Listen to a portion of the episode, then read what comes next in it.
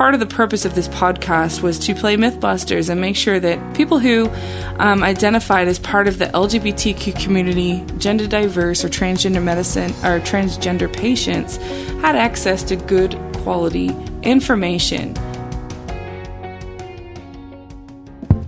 Welcome to Exclusively Inclusive, your source for the latest in LGBTQIA healthcare, transgender HRT, and personal empowerment. Here's your host, Erin Everett. Hey, everybody, welcome to Exclusively Inclusive. I'm your host, Erin Everett, nurse practitioner. Uh, thanks for taking the time to listen into the podcast. So, Today, I just really wanted to introduce you to the new podcast, Exclusively Inclusive, and to let you know a little bit more about myself, more about the podcast and why I took the time to develop it, and what to expect on future episodes. Um, as I stated, I'm your host, Erin Everett. I'm a nurse practitioner. I'm based out of here in Atlanta, Georgia, and I've been a nurse practitioner for about five years. However, I have been in the healthcare field for going on 11 years now. Not only am I certified by the AANP, which is a certifying board for nurse practitioners, I'm also certified in HIV medicine through the American Academy of HIV Medicine and subspecialize in LGBTQ health and transgender medicine. You know, the reason why I developed this podcast is working with the community. Um, I was able to acknowledge very early on in my career the disparities um, for this uh, particular population and um, wanted to make sure that not just providers, um, but mainly patients had access to good quality health information. Um, even more recently in my career, when I have delved into uh, LGBTQ and transgender medicine more heavily, have I realized that people are traveling across state borders to come and receive care. And one of the things I like to tell my patients is that makes my job fun but also challenging is that I like to play Mythbusters. There's a lot of misinformation out there online, in forums, popular forums like Reddit, Facebook, and other social circles. So, part of the purpose of this podcast was to play Mythbusters and make sure that people who um, identified as part of the LGBTQ community, gender diverse, or transgender medicine or transgender patients had access to good quality information. But by no means is this meant to or is designed to replace your actual healthcare provider relationship. Um, but me- mainly the purpose is to act as a supplement so that you can better be an advocate for yourself when um, accessing and um, obtaining health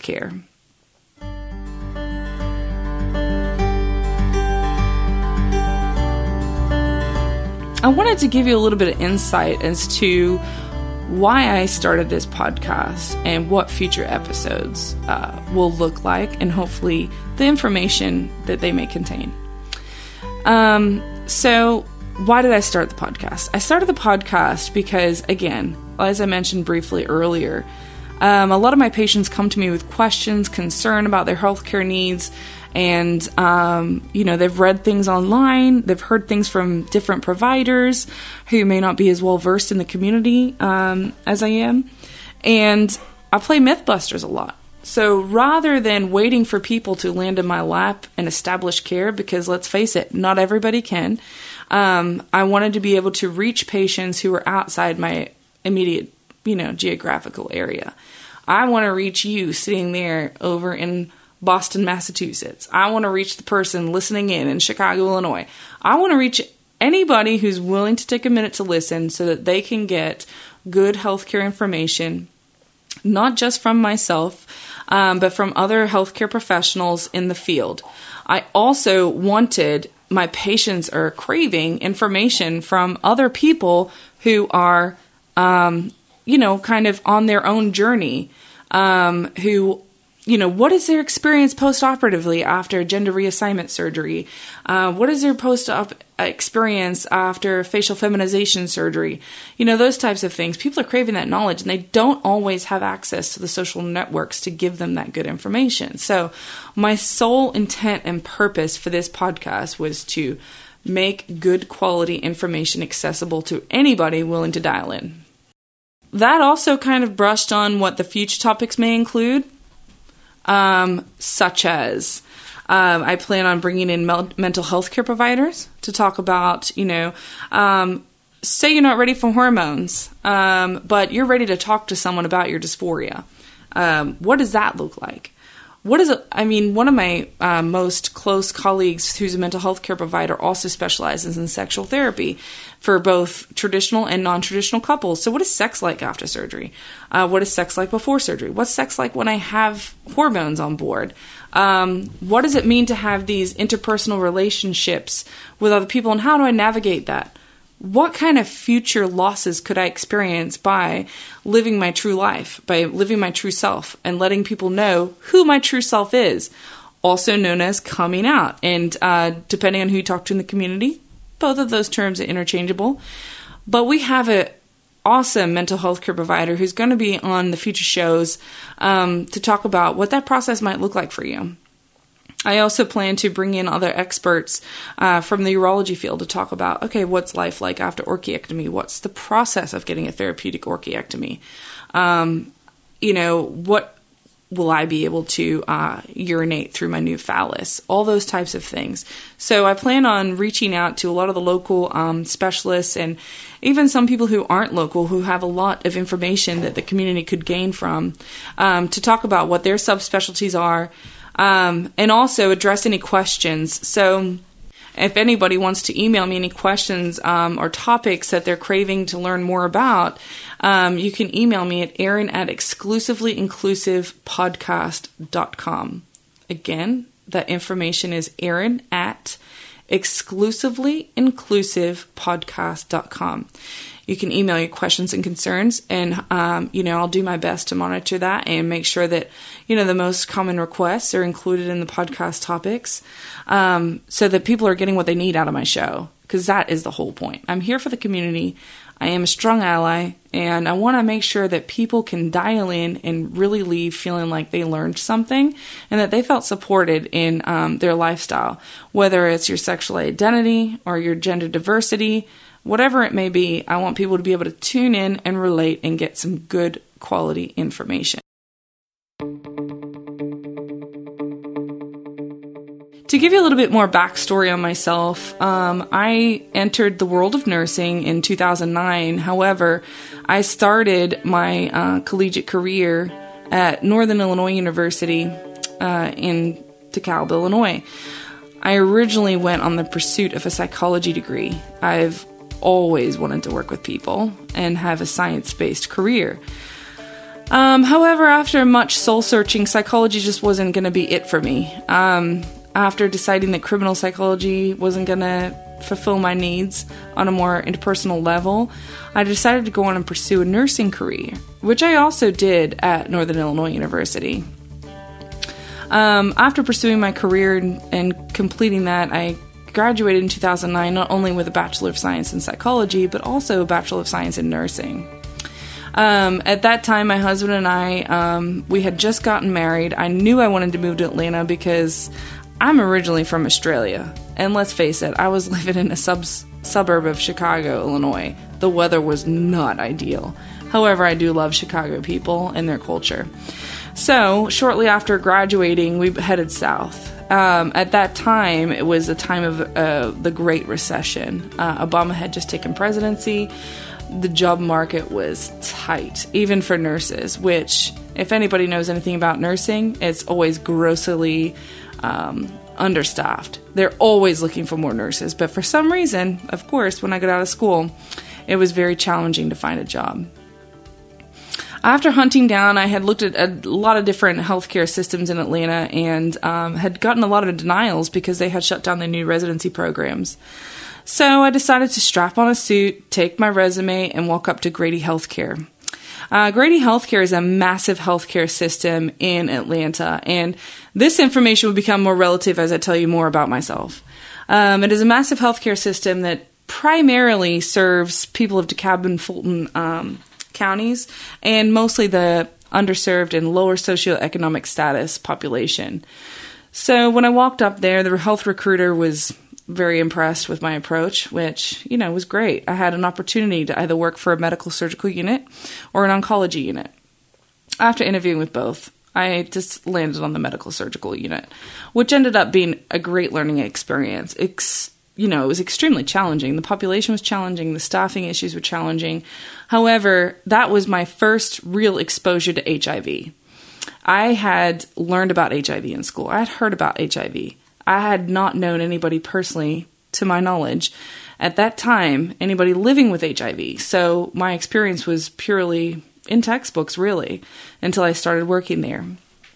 While working there, I felt like I was really on the front lines of the HIV epidemic in Atlanta, um, which to me was shocking because it was not something that people talked about, especially where I was from, and especially being from Australia. Um, when I moved from Australia, I was only 15, so and I moved straight to Chicago. It wasn't something that that I was aware of. But however, I had been thrown into it full force at Grady Healthcare System. It was an amazing privilege to be able to work with those clients and also extremely humbling. Um, I felt very fortunate every day when I left that uh, facility that not only I helped somebody, but also that I was not in a similar situation myself. So, um, after you know, being able to connect with those patients and help them on a very personal level. And, and granted, these patients were extremely ill.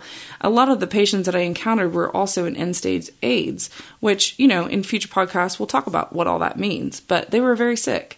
Um, and so that is when I grew a passion for HIV. I have always had um, a heart for the LGBTQ community from a young age. I have had friends a part of the community and um, have always wanted to be an advocate and an ally for them. I've been a very strong ally since I can remember.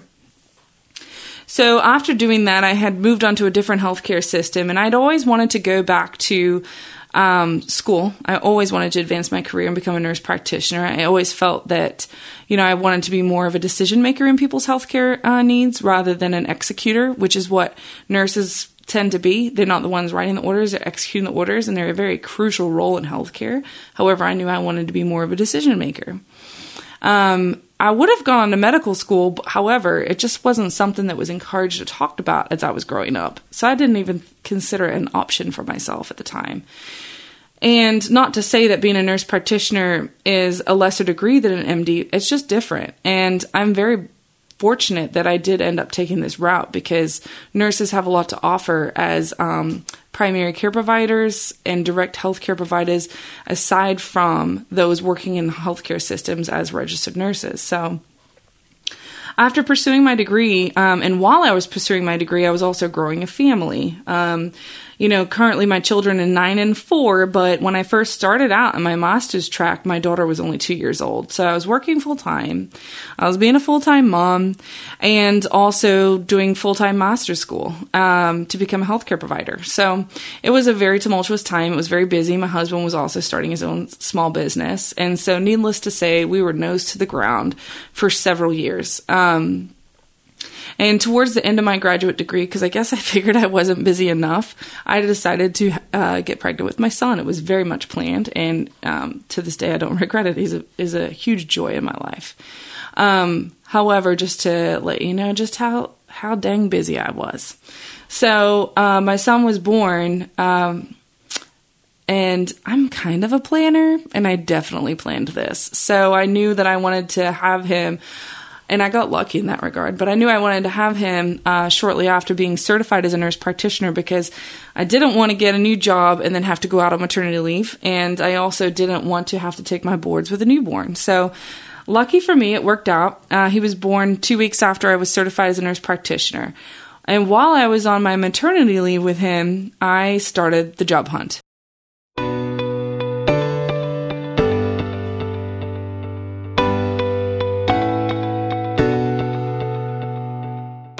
I was currently at the time working um, at Piedmont Healthcare Systems for the um, gastroenterology lab and loved my role, but uh, and thankfully for them, they, they were family, so I was able to um, work for them as needed. And a bit in the meantime, I was on the pursuit of a full time job as a, a, primary care nurse practitioner, and I definitely wanted to work in the HIV field, and I also wanted to work with the LGBTQ population.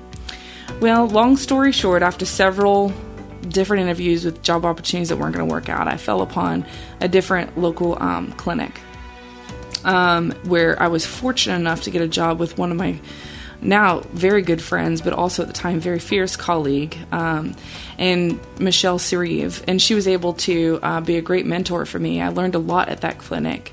Um, about not only HIV medicine, but also transgender medicine, and um, more specifically LGBTQ care, and tailoring the needs to their primary healthcare needs, their sexual healthcare needs, and um, just being sensitive and offering a safe space for them to receive care.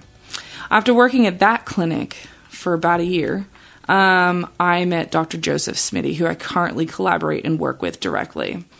I currently work at Druid Hills Primary Care, which is right in Atlanta, um, and I have been collaborating and working with him for almost three years now, and we get along great. Um, I wasn't necessarily actively seeking new employment when I met him. However, after meeting him and having the same goals and the same family core values and the same values about patients and everything, um, it was a no brainer for me. Um, so I am very comfortable at that practice. Uh, since joining that practice, I have been able to grow the patient population and advertise my services for LGBTQ care and HIV medicine um, since I'm certified and specialized in delivering that type of care, um, which has just been so fun. Like, so fun. Um, you know, I started when I first started with him, he was flying solo for 20 something years. And so he brought on uh, me. He knew he wanted a nurse practitioner. He'd been looking for about, I think he tells me, five years.